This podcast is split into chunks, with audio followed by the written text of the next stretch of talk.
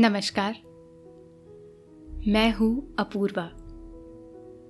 आज सुनिए लेखक रजत की लिखी स्लीप स्टोरी, तोला और माशा। तोला और माशा जुड़वा बहनें तो है, मगर एक दूसरे से बिल्कुल जुदा। बस एक चीज़ जो उन दोनों को जोड़े रखती है तो वो है प्यार। और एक दिन उन्हें कुछ ऐसा मिलता है, जो उनके जीवन का शायद एक खुशनुमा पल होगा। जानेंगे तोला और माशा के साथ ऐसा क्या हुआ। मगर इससे पहले, आप अपने आसपास की सारी लाइट्स ऑफ़ करके आराम से लेट जाए। अपनी आँखें धीरे से बंद कर लीजिए। अब थोड़ा सा अपने शरीर को आराम दीजिए। थोड़ा और आराम। अपने शरीर को बिल्कुल ढीला छोड़ दीजिए। कोई टेंशन नहीं। कोई तनाव नहीं। अपने दिमाग में चल रहे सभी विचारों को, चिंताओं को त्याग दे। एक शांति सी महसूस करे।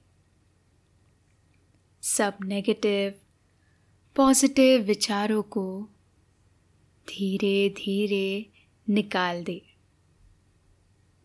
हाथों को सीधा करके अपनी कमर के साइड में रख लीजिए। अपनी सांस पर ध्यान लगाए। इसको धीमे या तेज नहीं करना है। बस ध्यान देना है कि कैसे वो आपके नाक गले में होते हुए आपके अंदर प्रवेश कर रही है। और कैसे वो आपके गले और नाक के माध्यम से वापस निकल रही है। मन शांत, एकदम शांत होता जा रहा है।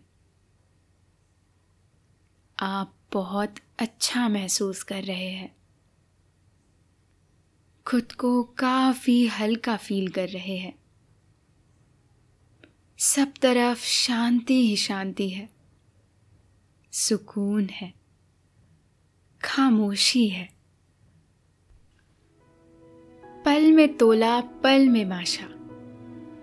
ये मुहावरा तो आपने सुना होगा। इसका अर्थ होता है अत्यंत परिवर्तनशील चरित्र होना। तोला और माशा वज़न के माप के नाम है। बारह माशा एक तोला के बराबर होता है। पर यह कहानी शायद इसके बारे में नहीं है। शायद हो भी सकती है। इसका फैसला क्यों ना हम कहानी के अंत में ही करें? तोला और माशा दो जुड़वा बहनें हैं। तोला माशा से पूरे आधा मिनट बड़ी है। तोला हमेशा इसी तरह से बताती है। वैसे वो सिर्फ़ आधा मिनट भी बोल सकती है, पर वो पूरे शब्द का ही प्रयोग करती है। दोनों मगनपुर गाँव में रहती है, जो हद से ज़्यादा खूबसूरती समेटे हुए इस दुनिया के बीच बसा है। इस गाँव में हर एक वो चीज़ है जो किसी को भी आकर्षित कर सके। गाँव के पास नदी नदी के पास जंगल जंगल के पीछे पर्वत पर्वत के पीछे एक अनोखी दुनिया, जैसा कि वहाँ के बच्चों को बड़ों द्वारा बताया गया है। पर्वत के पीछे एक अनोखी दुनिया है। जादू से भरी, जहाँ सूरज रहता है। चाँद के आते ही वो वहाँ से चला जाता है। गाँव में घर कम है और पेड़ ज़्यादा, और पेड़ों से भी ज़्यादा पंछी। सुबह की शुरुआत सिर्फ़ चिड़ियाओं की आवाजों से नहीं होती बल्कि इनमें मोर की आवाज़ भी शामिल है। सवेरे सवेरे मोर अपनी लंबी और कर्णप्रिय आवाज़ में सभी को उठाते हैं। तोला और माशा, रोज उठकर सबसे पहले मोर को देखकर मुस्कुराती है और अपने खूबसूरत दिन की शुरुआत करती है। और ये प्रार्थना करती है। उनकी ज़िंदगी भी मोर के पंखों की तरह खूबसूरत बनी रहे।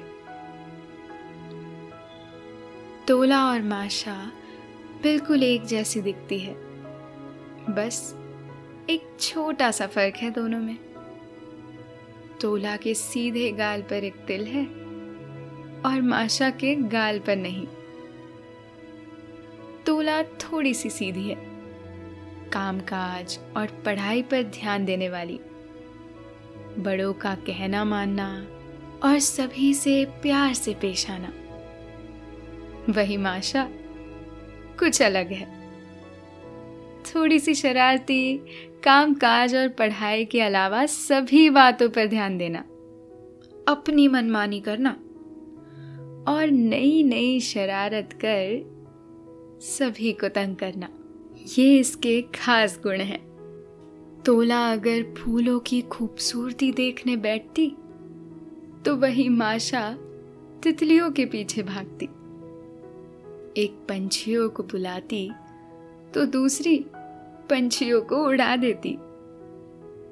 पर दोनों एक दूसरे से कितनी भी जुदा क्यों ना हो। उनमें एक खास समानता भी है। जो दोनों को जोड़े रखती है। वो है प्यार। दोनों एक दूसरे से बहुत प्यार करती है। एक रात चाँद की पिघली हुई चांदनी में दोनों अपने अरमानों को टटोल रही थी। अपने घर की छत पर जो कवेलू से बने हुई है। दोनों आसमान की खिड़कियों पर से झांकते सितारों को देख रही है। तभी एक तारा टूटा। दोनों ने एक दूसरे को इशारा कर अपनी अपनी ख्वाहिश मांगी। दोनों ने देखा, सितारा टूटकर उनकी तरफ़ आ रहा है। दोनों खड़ी हो गई। माशा ने कहा, ओए तोला ये तो इस तरफ़ ही आ रहा है। तोला ने कहा हाँ चल जल्दी से नीचे चलते हैं। माशा ने कहा, नहीं नहीं, तू रुक, देख, मैं इसे अभी कैच करती हूँ।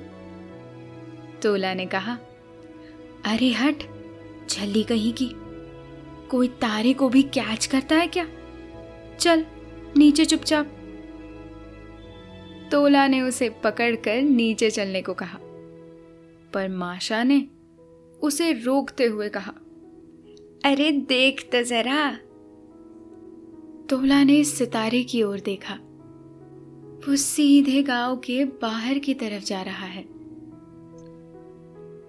तोला ने कहा, वो यहाँ नहीं, गाँव के बाहर गिरेगा। दोनों उसे देखती रही। और वो सितारा गाँव के बाहर नदी के पार, जंगल की तरफ़ कहीं गिर गया।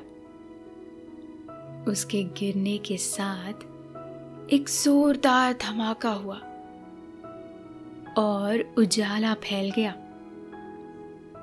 कुछ ही क्षण में उजाला गायब हो गया और जंगल की उस जगह पर कुछ रोशनी की किरणें दिखाई दे रही है। तोला ने गाँव की तरफ़ देखते हुए कहा, कमाल है माशा, इतना ज़ोर का धमाका हुआ, फिर भी कोई घर के बाहर नहीं आया। सब कितने आराम से सो रहे हैं। माशा का ध्यान तोला की बात पर कम और टूटे सितारे पर ज़्यादा था। उसने धीरे से कहा, क्या हमें वहाँ जाकर देखना चाहिए? तोला समझ गई। माशा ज़रूर कोई शरारत करने की सोच रही है। उसने कहा, बिल्कुल नहीं माशा, सोचना भी मत। वहाँ जाने में बहुत खतरा है। और इस बार तुमने कोई शरारत की तो मैं तुम्हें बाबा से नहीं बचाऊँगी।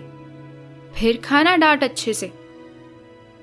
माशा ने ठंडे स्वर में कहा अच्छा अच्छा ठीक है, नहीं जाती। पर यहाँ बैठकर उसे कुछ देर देख तो सकते हैं ना? तोला इस बात पर राज़ी हो गई और दोनों फिर से छत पर बैठ गए। और वहाँ से निकल रही रोशनी की किरणों को निहारने लगे। एकाएक उन्हें एक पुकार सुनाई दी। माँ, ये आवाज़ वहीं से आई थी जहाँ वो तारा गिरा था। वो रोशनी की किरणें गिरने लगी। तोला और माशा ने आसमान की ओर देखा।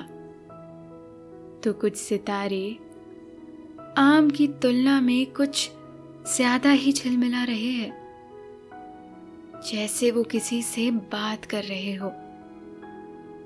और वो रोशनी की किरणें इस तरह झपझप कर रही है, जैसे आसमान पर झिलमिला रहे सितारों का जवाब दे रही हो।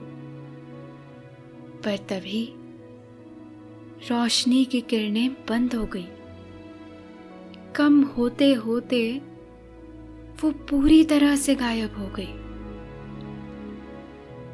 माशा और तोला चौक कर खड़ी हो गई और जिज्ञासा से उस तरफ़ देखती रही। माशा ने कहा, तोला, अगर कुछ कहना चाहती हो तो कह दो। यही समय है। कह दो। तोला ने चिंता भरे स्वर में कहा, माशा, हमें वहाँ चलकर देखना चाहिए। हो सकता है किसी को हमारी मदद की ज़रूरत हो। माशा ने उत्साहित होकर कहा, ये हुई ना बात। चलो जल्दी जल्दी चलते हैं। पर हमें यहीं से नीचे उतरना होगा। अगर घर के अंदर गए तो माँ बाबा जग जाएँगे। तोला ने कहा हाँ तो ठीक है ना? उनसे बोलकर चलते हैं। माशा ने कहा, ओहो, मेरी भोली बहना, वो क्या हमें जाने देंगे? और वैसे भी, किसी को नींद से जगाना बहुत ही गलत होता है। तोला ने सोचते हुए कहा,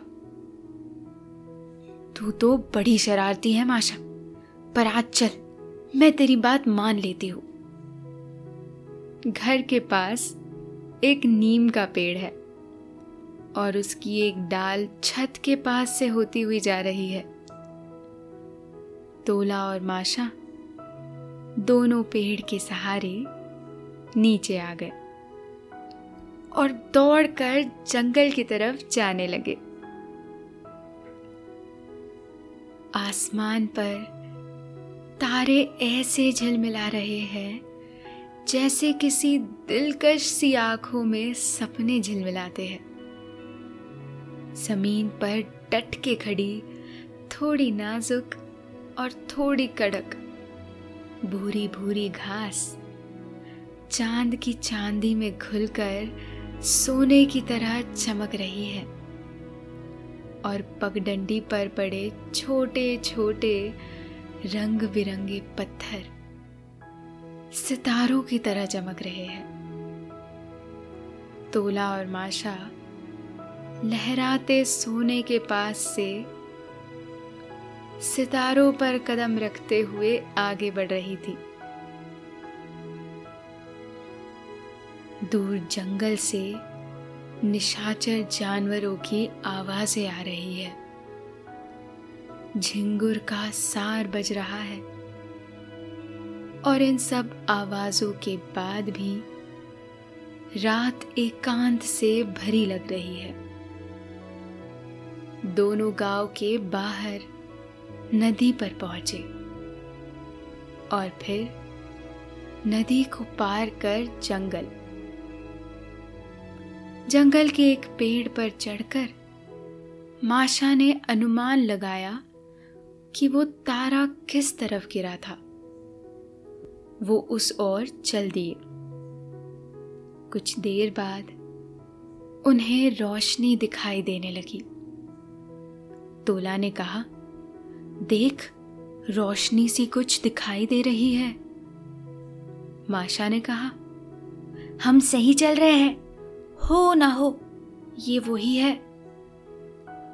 आखिरकार दोनों उस जगह पहुँच गए। अलग अलग तरह के पेड़ के बीच छूटी खाली जगह पर ज़मीन पर एक गड्ढा सा बन गया है और कुछ सफ़ेद कपड़े से ढका हुआ गट्टे के बीच रखा हुआ है। कुछ लम्हे खास होते हैं। बहुत खास। ये रहस्यमयी लम्हा है। जैसे हज़ारों सवालों की माला पिरोकर आपके हाथों में थमा दी हो। और हर मोती कई रहस्यमयी सवालों से भरा हो। तोला और माशा, इस लम्हे का हाथ पकड़ते हुए गट्टे में उतरे और इस सफ़ेद कपड़े के पास गए। माशा ने इशारे से पूछा, कपड़ा हटा दो क्या? तोला ने इशारे में मना किया और खुद कपड़ा हटाने के लिए पास बैठ गई। तोला ने कपड़ा हटाया और एक बच्चा नज़र आया। वो कपड़ा ढक कर सो रहा था। कपड़ा हटते ही वो अपनी चमकीली आँखों से आश्चर्य के साथ तोला और माशा को देखने लगा। तोला भी चौक कर माशा के पास जाकर खड़ी हुई। रहस्यमयी लम्हे की तरह, खुशनुमा लम्हे और आश्चर्य में डूबे लम्हों ने तोला और माशा का हाथ थामकर उन्हें चारों ओर से घेर लिया। साथ ही इस बच्चे के साथ भी कुछ ऐसा ही हुआ। देखने में वो दस बारह साल का लग रहा है। माशा और तोला से कुछ साल छोटा। वो बच्चा जल्दी से खड़ा हुआ और थोड़ा सा और दूर हटकर उसने कहा क्या तुम्हें माँ ने मुझे लेने भेजा है? तोला और माशा एक दूसरे की ओर देखने लगे और ना में सर हिलाया। उसने फिर पूछा तो तुम दोनों कौन हो? और मुझसे क्या चाहते हो? उस बच्चे ने सफ़ेद रंग के रेशमी कपड़े पहन रखे हैं। उसकी आँखें चमक रही है और उसके बाल सुनहरे हैं। तोला ने धीरे से कहा, हम यहाँ तुम्हारी मदद करने आए हैं। तुम कौन हो? उसने कहा, मैं तारा हूँ। ये सुन माशा खुशी से उछल पड़ी। उसने कहा, देख तोला ये सचमुच का तारा है। ये तो कमाल हो गया। माशा उसके पास चली गई और कहा, मेरा नाम माशा है। तुम्हारा नाम क्या है? उसने कहा, तारा। माशा ने कहा तो तुम तारा हो और तुम्हारा नाम भी तारा है। तारा ने कहा हाँ क्यों? माशा ने कहा, ऐसा थोड़ी ना होता है। अब जैसे हम दोनों इंसान हैं तो हमारा नाम भी इंसान ही थोड़ी ना होगा। कैसा लगता तोला अगर हम एक दूसरे को ऐसे पुकारते, ए इंसान, ओ इंसान? तारा ने कहा ये मुझे नहीं पता, पर मेरा नाम तो यही है। तोला भी पास आ गई। उसने कहा, बस कर माशा, और परेशान मत कर इसे। तोला ने तारा से पूछा, तुम यहाँ कैसे आ गए? तारा ने बताया, मैं तो बस खेल रहा था अपनी बहन के साथ। और मैं यहाँ आ गिरा। तोला ने कहा तो अब तुम वापस कैसे जाओगे? तारा ने बताया, मुझे पर्वत पर जाना है। वहाँ मुझे कोई लेने आ जाएगा। मेरी माँ ने मुझे बताया, हमने किरणों के ज़रिए बात की थी। पर उन्होंने मुझे ये भी बताया कि मेरे पीछे यहाँ कोई आ सकता है। मुझे उनसे छुपना होगा। अच्छा हुआ तुम आ गए, वरना मैं सोता ही रहता।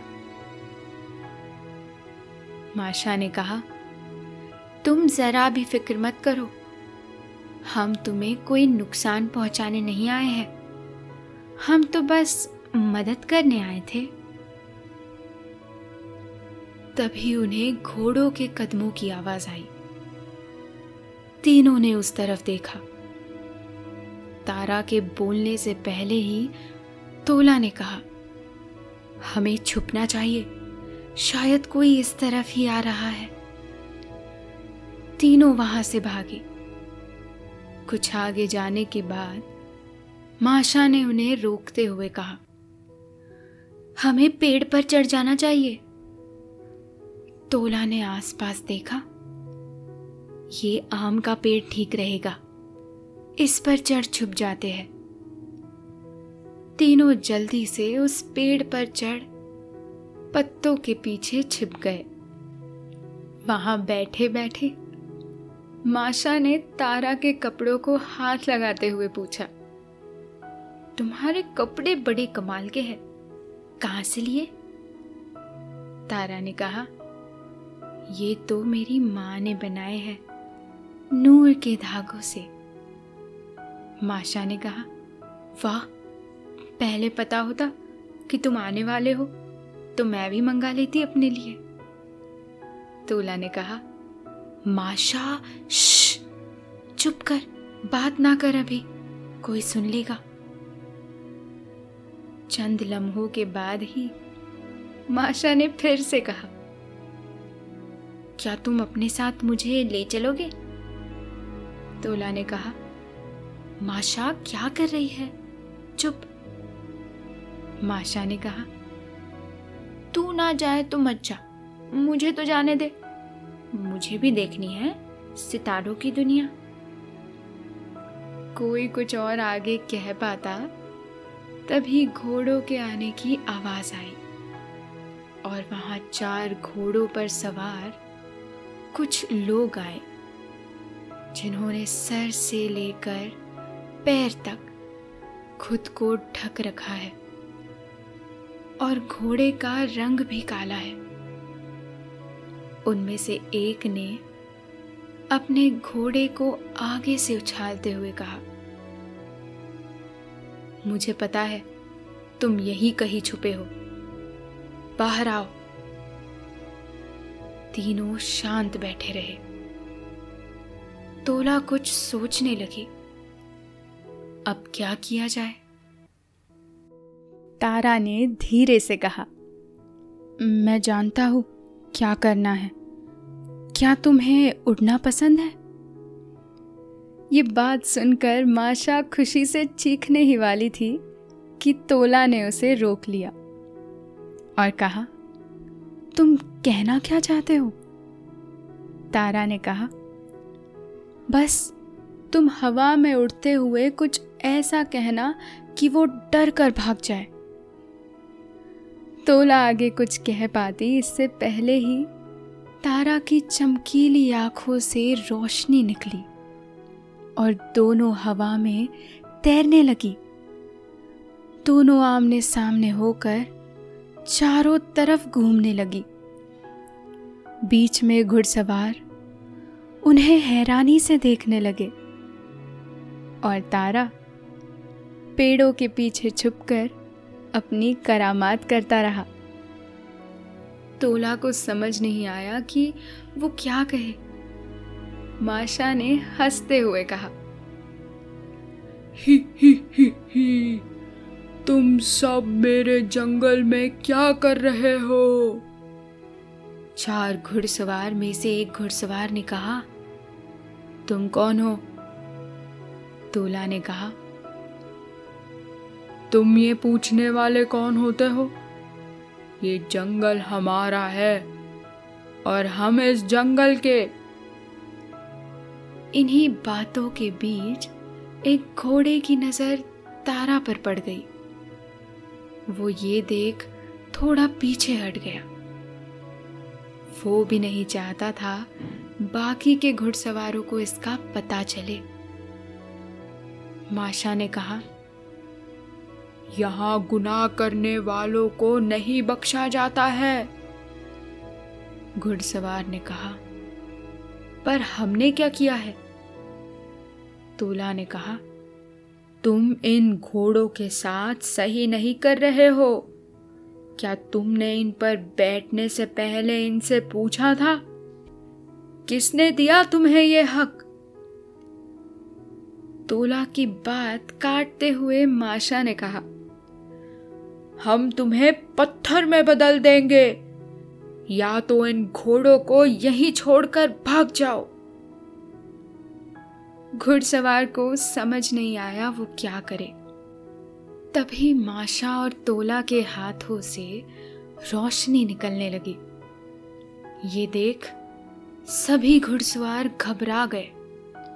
वो अपने घोड़ों से उतरे और वहाँ से भाग गए। तोला और माशा फिर से ज़मीन पर आ गई और तारा भी पेड़ से उतर आया। तीनों खुशी से झूमने लगे।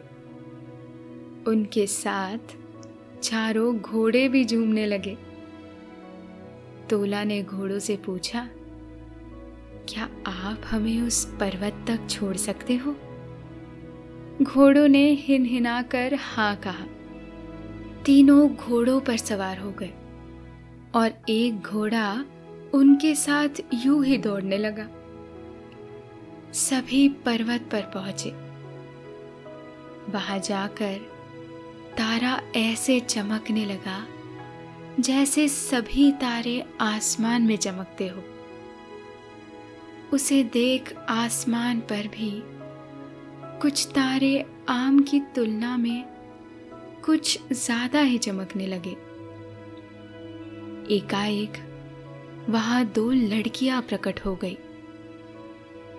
तोला और माशा को लगा जैसे अप्सराएँ उतरकर ज़मीन पर आ गई हो। उन्होंने तारा को साथ में लिया और ले जाने लगे। उनके साथ ही दो घोड़े और आकर खड़े हो गए। वो उन्हें भी अपने साथ आसमान पर ले गए। दो दिन बीते। तोला और माशा घर के बाहर बैठ अंदाज़ा लगा रहे थे। उनका नया दोस्त तारा, कौन सा वाला तारा है? एकाएक सामने उजाला हुआ और कोई प्रकट हुआ। सामने तारा और उसकी माँ है। उन्हें देख तोला और माशा सितारों की तरह चमकने लगे। तारा को उसकी माँ के पास सौंप कर तोला और माशा फिर अपने घर चली गई और आहिस्ता से अपने कमरे में जाकर फिर सो गई। रात की चादर ओढ़े, नींद अब आपके पलकों पर भी आ चुकी है। आपका मन शांत है और आप सुनहरी सी नींद की आगोश में खो रहे हैं। शुभ रात्रि